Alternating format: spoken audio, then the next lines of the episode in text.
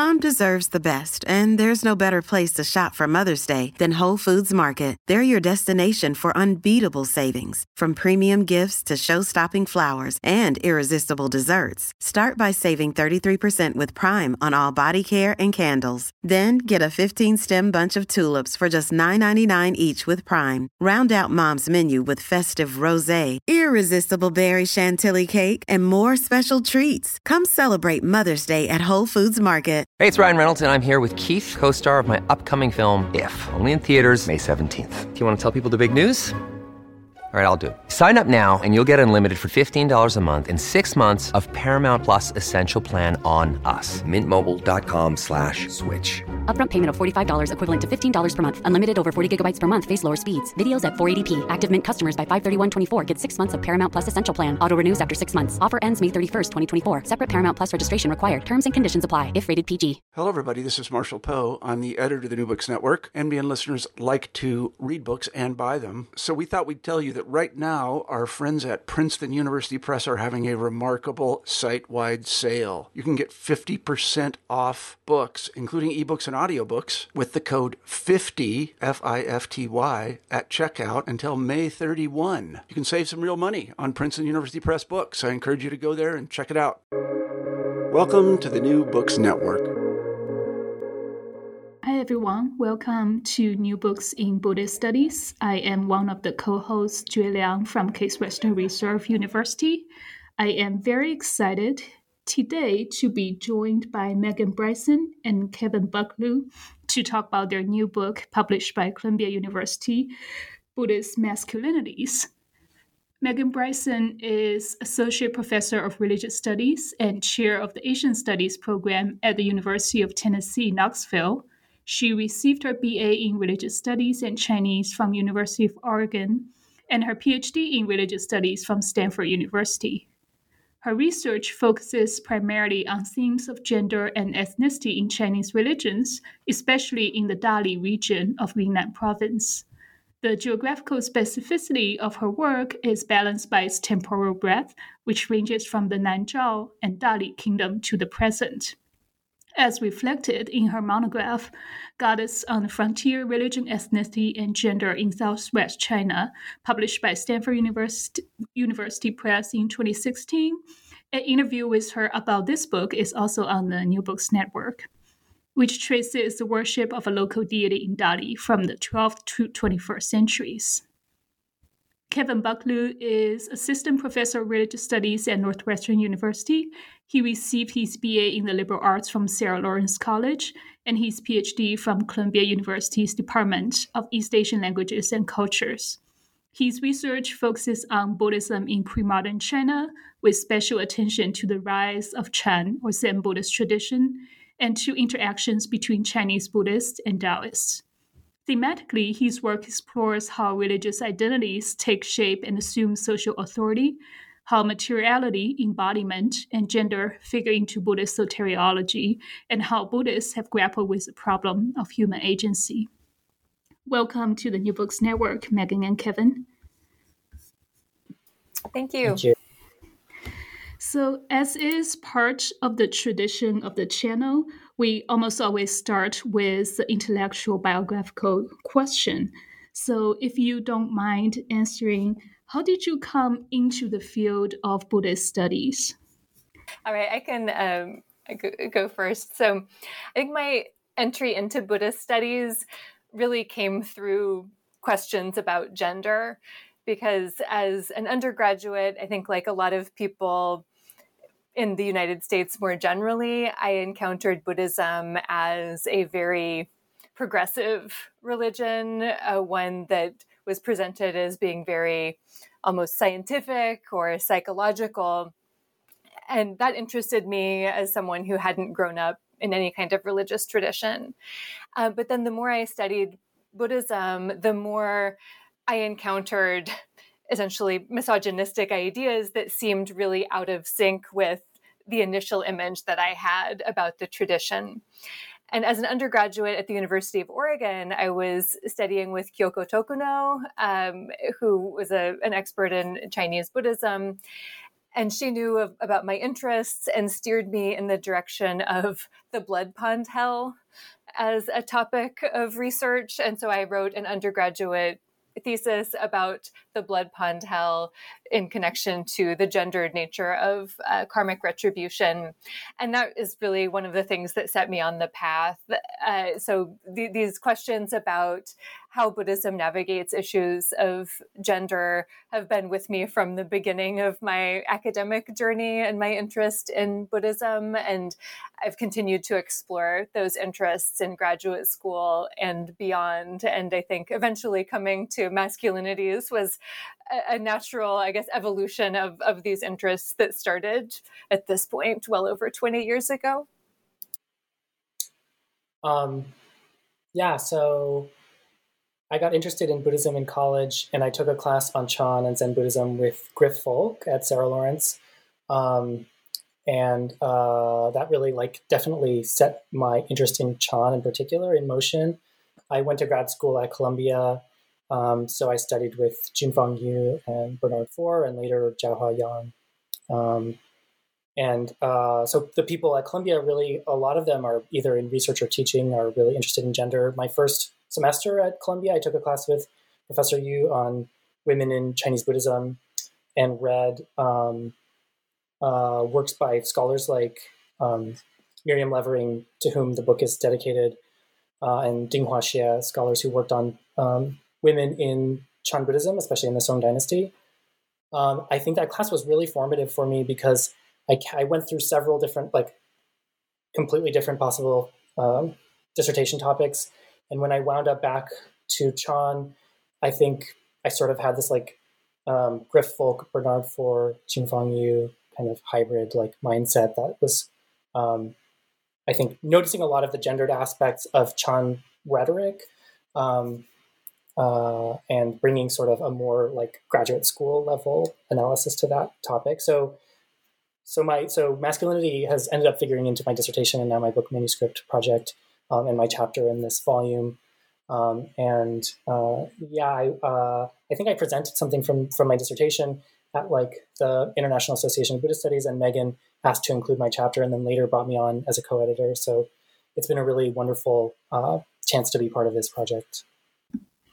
Thank you both. I am very encouraged to hear that your your interest in Buddhism are both rooted in in the study of Buddhism, but also in in the interest in gender and sexuality studies. And I was just chatting with Megan before we started recording about how we use this kind of study in our undergraduate teaching. So hopefully, maybe this will bring future generations of scholars. So there's always hope to that. And since Kevin, you you mentioned you're already talking a little bit about how this book came into being. I was wondering if you want to um, just introduce a little bit more about how did this book come about? How did the project get started? Yeah, it might be good for Megan to start with that because I think it started as a as a panel that I wasn't on. yeah, so it's 10 years ago, so it's a nice round number.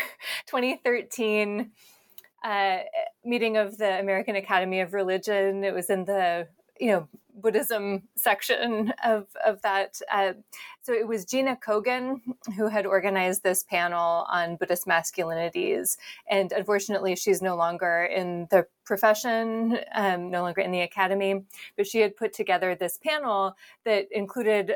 You know, several of us speaking about different facets of Buddhist masculinities, and it was a really exciting topic. It was something that I had been interested in getting into as I started finishing up the first monograph and moving into other areas. Uh, so I really jumped at the chance to get into, you know, the study of Buddhist masculinities in my own specific area. So I was looking more at intersections of ethnicity and masculinity around the, the Dali region. And of that panel, I think only Steve Berkwitz and I continued into the volume um, because just people weren't necessarily available going forward. Uh, but after the panel, I had been meaning to come back to that topic to do some kind of edited volume. And when Gina Cogan ended up you know, leaving academia essentially, uh, I put the project on pause for a little while to wait and see. I also had to wait, of course, for my own monograph to come out, wanting to not take on too many things uh, at once or too soon. Um, and then after I think about five years had passed. I think it was around 2018 at another AAR. Uh, I had heard one of Kevin's presentations again on this topic, and uh, I thought it was time to really get into this project. And so, you know, he, agreed very graciously, um, especially for someone um, in a a junior position to take on a project like this. Uh, he agreed uh, to co-edit, and we went from there in terms of contacting prospective contributors uh, and you know the the process you know, I think went fairly speedily, all things considered, you know, including the pandemic right in the middle of everything. Um, so he, I'm sure Kevin can talk more about some of the, the other parts of that process. But uh, going back to the early early years, it would I think have its genesis in that 2013 AAR meeting.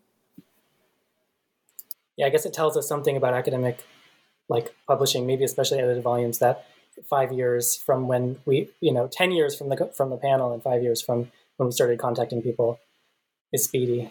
But it, but I mean, it, I mean, the pandemic definitely slowed us down, but it, it, everything went pretty smoothly. Yes, and for me personally, it's certainly a, a much anticipated volume, and which is also something I had struggled with as I started teaching a class called Buddhism, Gender, and Sexuality, I think five years ago. I always wanted to include materials on masculinity, but the the most useful book I found is um, writings by José Cabezón, which is a while ago, and also the books um, A Bull of a Man, which I think you both referred to in the introduction by John Powers. So I'm very excited to to see this book coming into existence. And also one thing I noticed is that you also included a lot of scholars at different stages of the career, which maybe also speaks to the uh, the rising field of Buddhist masculinity studies. So, if someone's listening who is a PhD student, this might be something they might want to pursue a little bit further. And I wonder if you have anything you want to add on the editing or collecting process. Um, I mean, I think I can I can maybe start, and then I'm sure Kevin will have things to add to this. I think for people who have done edited volumes, this will not be a surprise, but you start with a plan and then you have to adjust the plan many times throughout the process because uh, people have to drop out for various reasons or people produce things that don't fit the spirit of the volume um, or aren't quite right for what we wanted to publish uh, basically. And, and, so it requires a certain amount of uh, adaptability and flexibility. Um, so the the contributors have shifted somewhat over the years but i think we're both really proud of the group of scholars you know, who came together and contributed uh, to this volume. Scholars in different stages of their career, scholars from different disciplines. So we do have several Buddhist studies scholars. We also have people coming from art history. We have people coming from media studies. Uh, so it's it's a pretty rich, I think, disciplinary variety.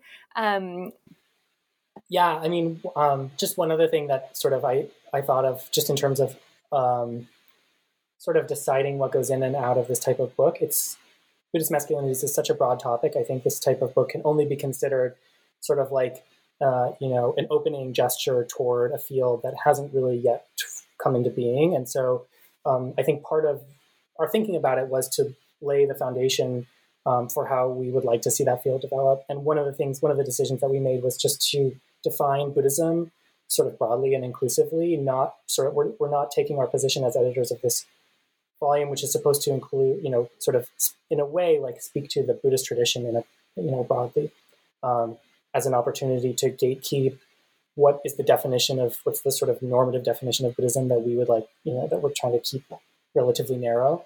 On the contrary, I think we really wanted to see sort of the field of Buddhist studies continue to open up and include um, sort of topics and regions and so on that have for a long time maybe been left out. Um, so we're really pleased with how that aspect came together also.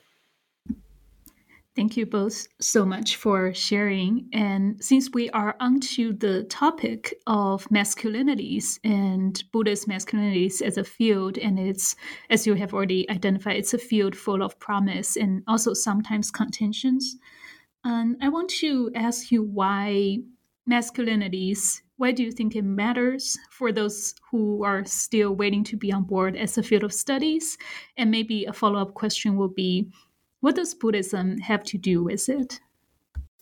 Yeah, so that's a, a very big question, I think. Um, I think the, the question of why masculinities has to do with something that I, I, think I really first came to notice with John Powers' book, Bull of a Man. I think that was a really important book for shining light on Buddhist masculinities as a topic. And I taught a class in my last year of graduate school on gender and Buddhism, um, where I incorporated some readings from from that book as well.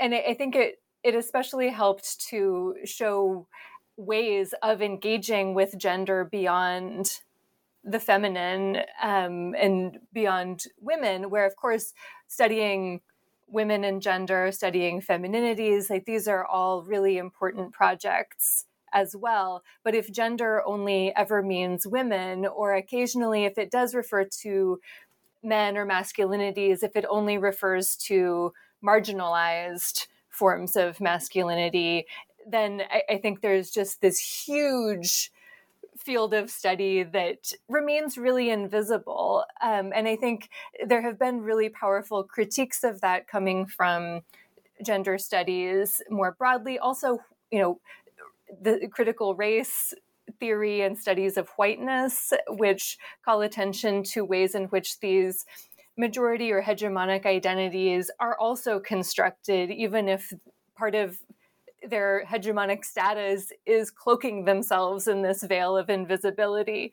Uh, and of course, there are differences in Buddhist traditions from you know th- those examples or at least some of the disciplines that have generated a lot of scholarship on these topics but i think the same cloak of invisibility is still present there um, to the extent where in talking about this volume with some generally more senior scholars one of the reactions I would get is like, what what does that even mean? Like, like how can you even study masculinity? And, and I think that question underscores the need for the study of masculinity because it's something that can just feel so natural. Um, and and one of the things that I think we're hoping to do in the volume is highlight the ways in which it's also constructed and the, the different possibilities for thinking about masculinity in these Buddhist contexts. And of course, the Buddhist part of that is also, as Kevin was saying, defined uh, very inclusively. Um, and perhaps Kevin can also uh, take the question of sort of what's Buddhist in in these masculinities. I think that that was the second part of the the question that you had asked. Yeah, I mean, so I think that one thing that I would say is um, I, I might jump off from a line that I highlighted in Megan's introduction to the volume um, that I'm uh, quoting in my book in my manu- in my book manuscript introduction because it's I think it's it puts it really clearly. Um, Megan writes, "quote Studies of Buddhist women usually treat gender as a key facet of their experience, but studies of Buddhist men rarely do the same. I'd say virtually never do studies of Buddhist men take gender as something that's any part of the people that they're studying, any part of their world. Um, and I think that that, so, and I think that something, speaking to, to people who work on masculinity, I think something that we often hear um, as sort of pushback is to say, uh, this is anachronistic, especially if we're talking about a pre modern time period. Um, this is sort of imposing modern categories onto the past. Um, and I just think it's demonstrably not true that um, that gender is only a category that's that applies, you know, in the last however many decades or hundreds of years. Um, and in my own research, it's like you know, you could just you can see beyond a doubt that gendered terms are being used all the time by by Chan Buddhist men. They're using them in the context of talking to each other, talking to fellow Chan men to say, "Here's how you should be a man," and Chan master. You know, uh, the two are are closely bound up to each other. Um, only by deliberately ignoring that language can we say they're not talking about you know masculinity. And they also use it in conversation with women, where they'll say, um, you know, this woman is exemplary, uh, sort of per, like inter- by virtue of having demonstrated this honorary masculinity. Um, and so we can see, you know, and, and, I mean, in the case of Chan as well, you see studies all the way up to the present day of Buddhist uh, Chan monks and nuns sort of negotiating what do we make of this term? Is this really gendered? You know, and even when you have uh, sort of contemporary interlocutors saying, um, you know, tropes of masculinity, we don't have to take them that way. You know, they can be tr- interpreted as gender neutral. Um, they're in the first place, they're dealing with a playing field that is set by the terms that this tradition has laid down that are gendered. You know, so uh, I think it's important to say, like, I just don't think it's true that this is that this is an anachronistic application of modern categories under the past. Um, and I think, but so, you know, it, it, requires sensitizing ourselves to particular types of language and particular sort of social structures that um, scholars in the field of Buddhist studies maybe are just sort of under-trained to do. And so I think that's one hope for this volume is that it just like puts out there. And I think this is another thing that, you know, John Powers' volume did really importantly was just put out there in Buddhist studies, like this is a thing that we might talk about. Um, so hopefully this volume will contribute another step to this being treated as a legitimate field of study um, that uh, could potentially illuminate domains of the Buddhist world that have sort of remained hidden because people sort of just uh, don't have are, have sort of been blind to these normative categories uh, that that often come across as invisible. Thank you both so much. And I actually highlighted the same quote from Megan's introduction and would definitely quote in my uh, in my future writing as well. That's such a such a powerful quote and reminds me of um, Joan Scott when she first wrote about gender a useful category for historical analysis. She mentioned that scholars of gender cannot just build onto the existing house of scholarship, but rather have to take down the house brick by brick and to rebuild from the very beginning. And if we only assume gender equals women, we're actually just taking down half of the house and we're, we're leaving the other half somewhat unconstructed. So I'm very encouraged to to see this change of scholarship directions. And Kevin, you actually um, anticipated another question I was planning on asking is why Buddhist masculinity, meaning that masculinity is a English word and there is a way of uh, appending English, Latin terms into a tradition that is linguistically and culturally categorically different from what we're talking about today in 20, 21st century America. And you did discuss this, and I would like to highlight this for the listener is the tension between using English terms such as gender, masculinity, and say normative traditions, and attending to a lot of emic categories. For Kevin, yours will be in Chinese say the words like the great man, Da Zhang Fu, and many of the other contributors actually shows a great degree of care and rigorous rigorous scholarship, actually tending to those local categories and actually asking the hard questions. How do we think about across different cultural traditions those norms of what it means to to be a man, be a woman, be someone of a of a different sex, and how that actually impacts daily life. So that is something something I would like to to highlight.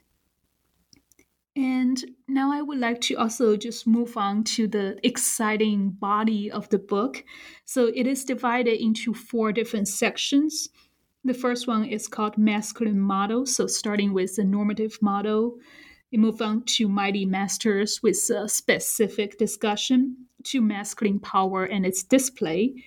And the third part, making men, talking about the Buddhist contribution. So something we have just talked about of what creates personhood, what especially in the idea of making a man masculine personhood. And the very last one, I think I'm most excited about it because I'm contrarian, called um, Breaking Boundaries. Um, it's talking about how those normative models are being transgressed and subverted or challenged. I, I know it's difficult to speak for another scholar, but I wonder if you would like to just highlight some of the, the works, be it yourselves or someone else's, you would really like to to introduce to the listener uh, within those sections. Um, I think it would make a lot of sense for Kevin to talk about his own chapter. I mean, I know he's already discussed it some, and then I think, I think, uh, uh, in addition to Kevin's chapter, we could maybe highlight some of the contributions by up and coming scholars, especially those still in graduate school or, or just finishing, um, because I think they deserve to have their names out there and, and be known. Yeah, so I um, I kind of mentioned my own chapter, which is about Chan Buddhism in the Song Dynasty and just the construction of this concept of the great man as a term for the ideal Chan master. Um, and one of the arguments of that chapter is is is that martial masculinity and like the use of military language a little bit surprising. I mean, people who read Chan literature know there's a lot of military language, but um, uh, I don't think we even would we're necessarily used to thinking about Chan as a tradition of martial masculinity. Uh, but one of the things that was really exciting for me as the volume came together was just to see how those terms reverberate in all these different places. Um, so, for example, in Rebecca Mendelssohn's chapter on um, Rinzai Zen lay Buddhism in um, modern Japan, um, we really see some of the same terms come up again, but they're sort of mobilized in this uh, kind of Jap- Japanese nation building, modern nation building project. Um, in ways that I think for me, doing research from you know sort of a thousand years ago, I, it's easy for me to think like this is all in the distant past. But I but seeing these categories sort of bounce off of these different chapters um, uh, was really kind of eye opening for me, and I think that um, Rebecca's chapter was is really exciting um, for thinking about masculinity in modern Buddhism. Um, and another one that also I think was one of my favorite chapters was Marcus Evans's chapter about um, Afro Asian masculinities in RZA's films, The Man with the Iron Fists, one and two. Um, and it's another place where Chan Buddhism, it's a little bit sort of like Buddha Taoist kind of um, like martial arts, Chan and, and Taoist self cultivation. Um, but there's some explicitly, you know, Chan monks involved in this these films about uh, um, directed by RZA about a um, formerly enslaved person leaving the United States and going to China and being empowered to become this sort of martially masculine um, hero. So I was amazed just to see sort of the ways that's that martial masculinity in particular that I've been thinking about in this particular context uh, crop up over and over again um, in all these very different contexts um, that suggest that these categories have a lot of rhetorical power. They have this kind of staying power that just sticks into culture and and continues to be available also for different people to sort of draw upon at different times, um, sometimes in unexpected ways. So that was sort of a, an exciting thing for me to see. Um, there, uh, of course, I liked all the chapters. Um, Megan, I don't know if you want to highlight some other ones.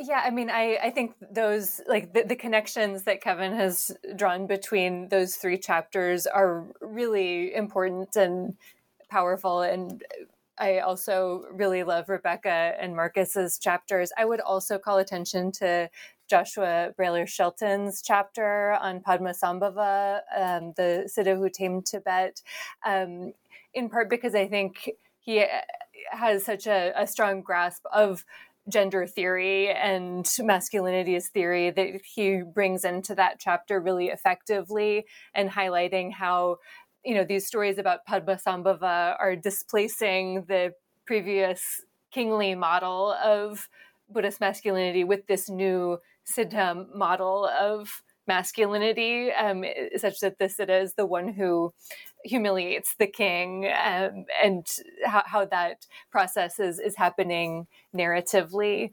Um, so, so I think I think that's a really important chapter, one that also carries along from some of the themes in the previous chapter by Steve Berkwitz on the Bodhisattva kings of Sri Lanka. And then I think echoes in B. Scherer's chapter about the transnational uh, Tibetan group led by um, the Danish Lama Ole Nydahl. So I, I, think we, we try to have these resonances throughout the book uh, that you know think about how royal power, political power uh, come together with masculinity in different ways. Um, and then it's it's hard. I mean, it's like choosing a favorite child, I assume. But um, I, I, think that you know, the, the, last section of the book, the breaking boundaries section, both Song Gung and um, Amy Langenberg are well-established scholars, so I don't think they need as much promotion. But I, I think both of their chapters are still really wonderful um, for you know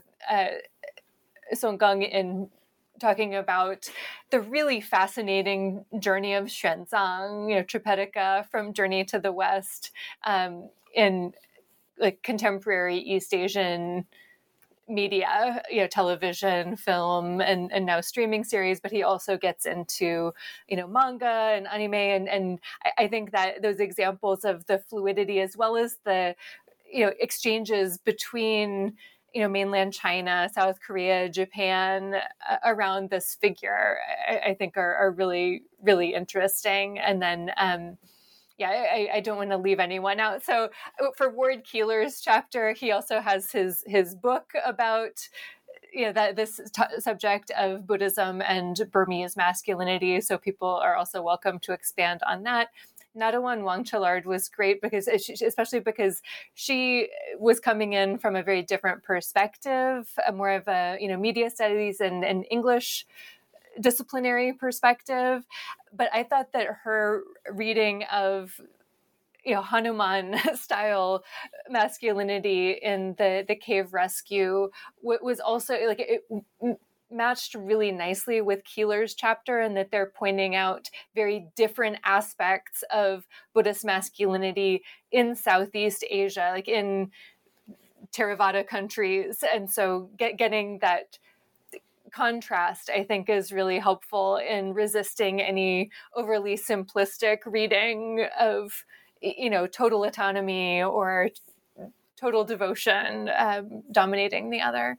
Um, and then the last one I think we haven't mentioned is Desi uh, Vendova, which is the first chapter. And um, you know, on art historical material, visual material. So, um, really bringing in a different way of thinking about gender because we've talked a lot about terminology, uh, which is, of course, rooted in particular linguistic traditions, but thinking about visual material takes us into a really different realm where, of course, we can never necessarily leave the realm of language, but there's a different set of you know symbols to engage with um, and and I think she you know did, did that really nicely and comparing the different images of the Buddha's body and the like very ascetic versus the you know royal images and thinking about this kind of middle way masculinity as a visual trope. So we probably talked too much about all of the chapters but um, that's uh, yeah and maybe kevin has more to add on that as well. I think just one other thing i would say was something that struck me sort of thematically that came out of a lot of the chapters was just the sense that it's not like there's just one Buddhist masculinity, even within a particular Buddhist context. So, like um, Amy Langenberg's chapter really highlights the, the, idea that that Buddhist masculinity, as constituted by the Vinaya, would be um, uh, sort of deliberately contrastive in nature with this uh, sort of Vedic householder masculinity, and that in certain ways the coherence of the of each of the masculinity categories hinges on what it's being contrasted with. In China, there's this like martial and civil binary that you see just all over the place once you start looking for it. Um, that people have talked about, but they, but you know, Kam Louie pioneered the study of this civil and mass and uh, martial categories being fundamentally about masculinity. I think that's such a powerful idea. And also with um, Desi's chapter, um, just this idea that the Buddha's masculinity is being constructed in a context where it's contrasted in particular ways, and it's it's compelling partly by by the way that it sets up, sets itself apart from other kinds of norms. Um, and there might be sort of competing hegemonic norms. There might be com- com- sort of hegemonic and subordinate sort of ideas of masculinity. Um, so this, so I think these are these provide examples of how complicated the study of masculinity is. It's really not a simplistic enterprise. And um, Ward Keeler also just studying how, in certain ways, the sort of very seemingly different categories of layperson and monk can be can be seen as operating sort of Oops, I just froze. uh, I think Ward Keeler's chapter also just um, talks about this sort of like common coin of masculinity uniting the lay and lay, lay sort of lay people who might be seem like very un-Buddhist, but he argues that they're autonomous. Their autonomy marks them as masculine in a similar way to the way that extreme sort of uh, dedicated uh, meditators in, in Burmese Buddhism, monasticism, are also sort of autonomous, and it's precisely their autonomy that gives them this sort of sense of masculinity, so or fulfilling a masculine norm. So I thought that's just a few examples, but this sort of contrastive sense of the theme that I found across a lot of the chapters. Thank you so much. This is such a fascinating kind of introduction, and it raises. I was furiously taking notes, and it raises more questions than I could ever ask in the interview. But I might just throw this understanding of me and my reaction to this book out there and see how you react to it. Is that I the more I, I think about each of the chapter, the more I think about them as interconnected to each other in a in a fascinating way that it presents so many different forms and so many different presentations of Buddhist masculinities. So there is way that you organize it of um, somewhat about different aspect of masculinity per se but then you can also think about different types of Buddhist practitioners. You can think about what is tantric masculinity. You see it being represented in, in many different articles. You could read all the ones about monastic masculinity, which some people will argue say that wouldn't it be just gender neutral? for men and women, but it's surprisingly not the case. And sometimes we see that being actually interjected by another masculinity we consider, and especially in the Southeast Asian case of secular masculinity also being influenced and inscribed by Buddhist ideals. So that's one way for me to to think about also another way of categorizing the different ideals of masculinity but also the, the historical conversation partners Buddhism have had. So, starting with Hinduism, with South Asian religions, with Confucianism, Taoism, most famously, and we see that being uh, actually introduced in all those different chapters as well. So I like when Kevin you said there is not one singular Buddhist masculinity, but they're always having multiple inhabited by different categories of Buddhist practitioners, but also by Buddhism inhabiting different locales and sometimes incorporating or cooperating local ideals and discourses, and sometimes seeing, for example, Amy Langenberg's article, by resisting certain established gender ideals. So I was wondering if you have any thoughts or respond, responses to the, the multiple masculinities yeah, I mean, one that I forgot to mention, but is another example of this sort of sense of contrasting masculinities within the same context is is Joshua's chapter about Padmasambhava and just the sense of Siddha masculinity as a sort of type that you might track. It probably changes over time. It's it's subject to different kinds of negotiation, um, but it also is identifiable as as having fairly sort of coherent sort of characteristics that are really different from um, the uh, the sort of mainstream monastic sort of bodhisattva um, archetype. Um, and so, yeah, I think that this is something that can really sort of valuably be be measured. And the other thing is, I mean, that Padmasambhava challenging the king, you know, um, and sort of in terms of kingly masculinity versus versus Siddha masculinity, I think is an interesting example of how there are sort of real world co- contexts for these interactions um, in my research on the Chan, I've noticed that Da Zhangfu is used, you know, in totally non-Buddhist context to talk about heroic generals and heroic ministers who sort of serve the state in a very outstanding way. And so, to me, it seems like Chan Buddhists were really actively sort of participating in history when they decided to make Da Zhangfu a key term in their lexicon because it allowed them to join conversations to sort of partake of hegemonic masculinity in a way that, in my view, I think probably Buddhist monastics in China before that hadn't really fully done. Um, and so, uh, but a contrasting case would be Song Geng's chapter in which Xuanzang is really, um, you know, not a martially masculine character at all. He's he's cast as a sort of effeminate character who needs to be protected, and so certain kinds of tropes of femininity are are being utilized to, to portray Xuanzang. So it's definitely not ever a single, you know, picture. Yeah, I don't know if that if that sort of answers what you're yeah, I think, I mean, I think those are all really important points. I, I think another aspect of Buddhist masculinities that really has uh, stood out to me in the process of putting this book together are how it's sort of a similarly complicated situation and similarly contradictory in a lot of ways to the situation with Buddhist femininities uh, and like feminine ideals in Buddhism, where I think with the study of women in Buddhism, there's often a question of, you know, what are the liberatory resources? Or you know how did different buddhist texts and images and and practices help women somehow find space or create space for themselves in what are generally patriarchal societies? To what extent did these buddhist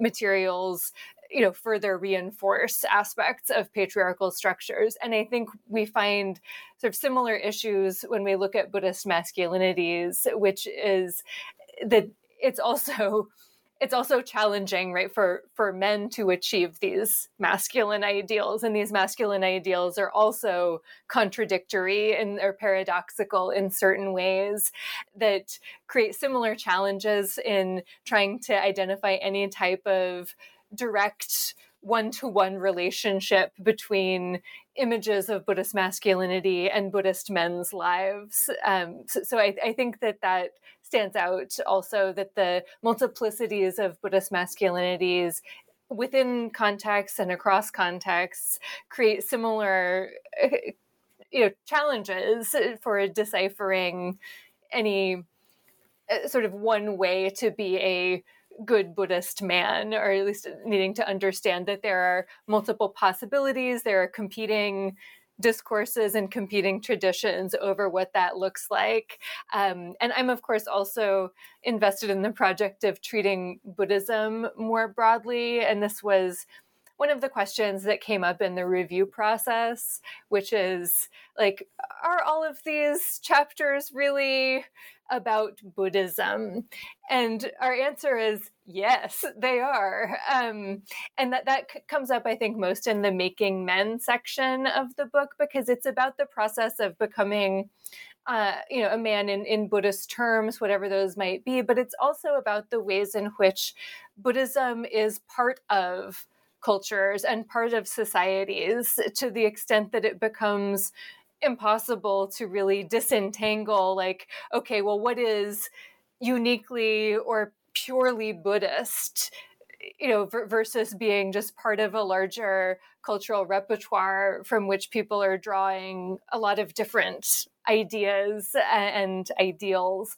So i think um, taking that more expansive view of buddhism and you know allowing for broader interpretations that go beyond a monastery that might not be recognizably Buddhist to all Buddhists. Um, but that's, I think, part of doing justice to the diversity of Buddhisms in different times and places, which is one of the goals of this volume. Um, so I, I, think that we have a lot of a lot of reasons for trying to be, yeah, as expansive as possible with both Buddhism and masculinities. Um, and just to pick up on one thing that Megan just said about contradictions, um, sort of going back to um, this piece by Miriam Levering that um, really inspired my work on the term Da Zhangfu, uh, which um, sh- uh, appeared in the I think 1992 edited volume Buddhism, Gender and Sexuality, edited by José Cabezón. Um, and she separates, uh, you know, she identifies these two kinds of rhetoric: the rhetoric of equality and the rhetoric of heroism. Da Zhangfu is an example of the rhetoric of heroism. You need to be a hero in order to be a Chan master. And the rhetoric of equality would be the idea that everyone has Buddha nature, and so all so um, gender doesn't matter for liberation. And I think what's to me is so compelling about that uh, chapter in that volume and Levering's analysis of these terms is that um, I think it would be easy just to say that the concept of universal Buddha nature is sort of just empty rhetoric. It doesn't actually mean anything. Um, but I think it actually is. I think we don't have reason to think that the Chan masters didn't take that very seriously. There's so much discussion of emptiness doctrine, deconstruction of um, formal categories of all kinds in Chan literature. I think we have every reason to take them seriously about that as a serious um, aspect of their worldview. and that just makes it all the more sort of troubling and interesting that they then turn around and use this gendered language to talk about what a Chan master looks like. Um, and so I think that's an example where it's like, I think that really is a tension. It's not just a matter of resolving it in favor of Da Zhangfu is the real thing and the other stuff is all just like sort of window dressing. Because I often think that Buddhists, in cases where there's contradictions like this, are sort of animated, you know, in their um, in their teachings or whatever they're, however they're addressing sort of the problems of of the of the path or of human existence. You know, um, they're addressing that kind of tension, and or they're wrestling with that kind of problem. And so, um, yeah, I think that identifying these kinds of contradictions that just show us that it's that you know you can't just say Chan teachings are X. This is their coherent view. It's always this negotiation that's very fraught. Thank you. That is a wonderful reminder of the, the classic Buddhist teaching of the two truths, right? On the one hand, you you have the ultimate truth, and we we all know that in enlightenment there's no distinction or discrimination, gender markers included. But on the other hand, you are also inhabiting this this very gendered, very discriminated reality that you live in every day. And I think the most powerful part for me about the two truths teaching is that they are existing right now at this moment at the same time, right? So part of the complexity and the capaciousness of Buddhism is to invite you to to think about and to reflect on those two at the same time and not to say that this is true and the other is not. So while we are entertaining the multifaceted ideals of masculinities, I do wonder after the editing and compiling and the successful publication of this book, is there any future directions or big picture questions you see in the field of Buddhist masculinities? Are there any questions you want to look for answers? Are there future direction you like to yourself go in or to see other scholars going into? Um, I think I think there's so much work left to do. I mean, which is one of the really exciting things about this area, and I think one of the things that I found reassuring about this project is how many junior scholars were involved and interested in these areas because the time goes fast you know once you're in a job and it's easy to and get more and more alienated from what younger people care about uh, frankly. And I think listening to what undergraduates are saying um, and listening to what graduate students are are saying and what they're interested in is a good way of of thinking about uh, sort of what what matters to people now. And that doesn't have to be the only question that guides our research, but I think it's helpful to just keep in mind you know who's coming along after us um, and and what, what are the kinds of questions that they seem to be interested in? Because i know with my students um, and i just teach undergraduates here at tennessee there's a lot of interest in non-binary gender. There's a lot of interest in uh, trans identities in buddhism. So i've had students write papers on Guanyin, you know, Avalokiteshvara as a trans icon. Um, and I think uh, those are areas where it goes beyond just Buddhist masculinity is to really think about Buddhism and gender much more broadly and, and thinking about how to conceive of, of this as a, a larger topic. For myself, within the, the study of Buddhist masculinities, uh, because so much of what I'm interested in has to do with how gender interacts with other categories of difference, including ethnic difference. So I'm still interested in pursuing questions about how masculinity interacts with ideas of ethnicity um, and, and, and those kinds of, of, categories of difference, especially in like Tang and Song China, um, or from my perspective, you know, looking at Nanzhao Dali, even though it's a little harder to, to work from uh, some of those um, materials because there aren't as many. But but those are things that I'm interested in. But I think there's such a huge range of questions to get into um, that I, th- I think there's there's a lot of tremendous potential f- for scholars to explore. Yeah, I agree. And I think, I mean, one thing, just taking sort of holding the book in our hands and like looking at the chapters, I think something that strikes me is just the feeling like sort of any of these chapters could jump out into a larger sort of future conversation. And there's just a sense that this is really like the tip of the iceberg in terms of what's out there to discuss. Um, and also, I think I would hope that the you know people continue to pursue interdisciplinary collaborations because I think we really benefited in this volume from people working in different disciplines coming together around this theme, um, and just I think that we see different perspectives that are that we're often sort of just don't quite notice when we only stick to sort of really pure sort of Buddhist studies type of scholars or people who are in a religious studies department or whatever it is. Um, uh, that the field definitely will continue to benefit if, it, if people keep sort of trying to collaborate across these lines. Exactly. I, I would love to see more interdisciplinary collaboration and future aspiring scholars of Buddhist masculinities definitely read the book, read all the footnotes, and find out what you're interested in or imagine something totally different altogether. I think that's where also the, the fun is as well. So thank you so much for your time. And one last thing I would also like to ask on behalf of the listener is that I know the, the book publishing business is a time consuming project, and normally we have already moved on to something totally different or somewhat related. So I was wondering what are each of you working on at this moment? Would you like to share? Sure. I'm trying to finish a second monograph on Buddhist transmission around the Dali Kingdom. Um, so, taking my regional focus and fixing it more in a, a temporal area.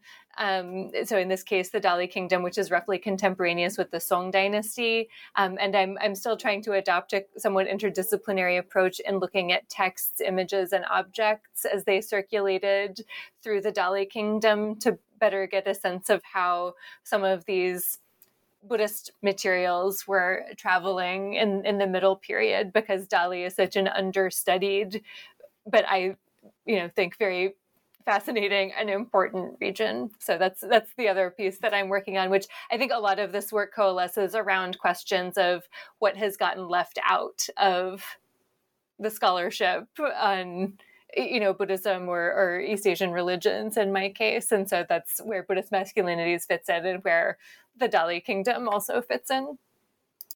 Um, yeah, so I'm finishing my book manuscript, which is closely related to my chapter in this volume um, about Chan Buddhism in the Song Dynasty. And the book is really about how Chan masters were understood to be sort of Buddhas or Buddha like and were cast in various terms that were drawn from canonical scriptures um, to, to sort of praise the Buddha and applied to Chan masters. But they also combined these sort of Indian Buddhist terms in Chinese translation with indigenous Chinese tropes. Um, Da Zhang Fu is a really nice example because they because it's sort of it's used in some tr- translations of Buddhist scriptures to as a translation of the, of the Sanskrit word Mahapurusha, but it also has this legacy and sort of a genealogy in Chinese texts. Um, so Chan Buddha sort of ingeniously, you know, fused those two to forge a new image of the Chan Master as a Chinese Buddha. Um, so I'm finishing that, and then I'm sort of starting work on a second project about embodiment in Buddhism and Taoism. I got really interested in the relationship between Buddhism and especially inner alchemy and bodily, embryological and other kinds of bodily images in Buddhist and Taoist context and seeing how they're speaking to each other. So I'm sort of just going back to that for a second project.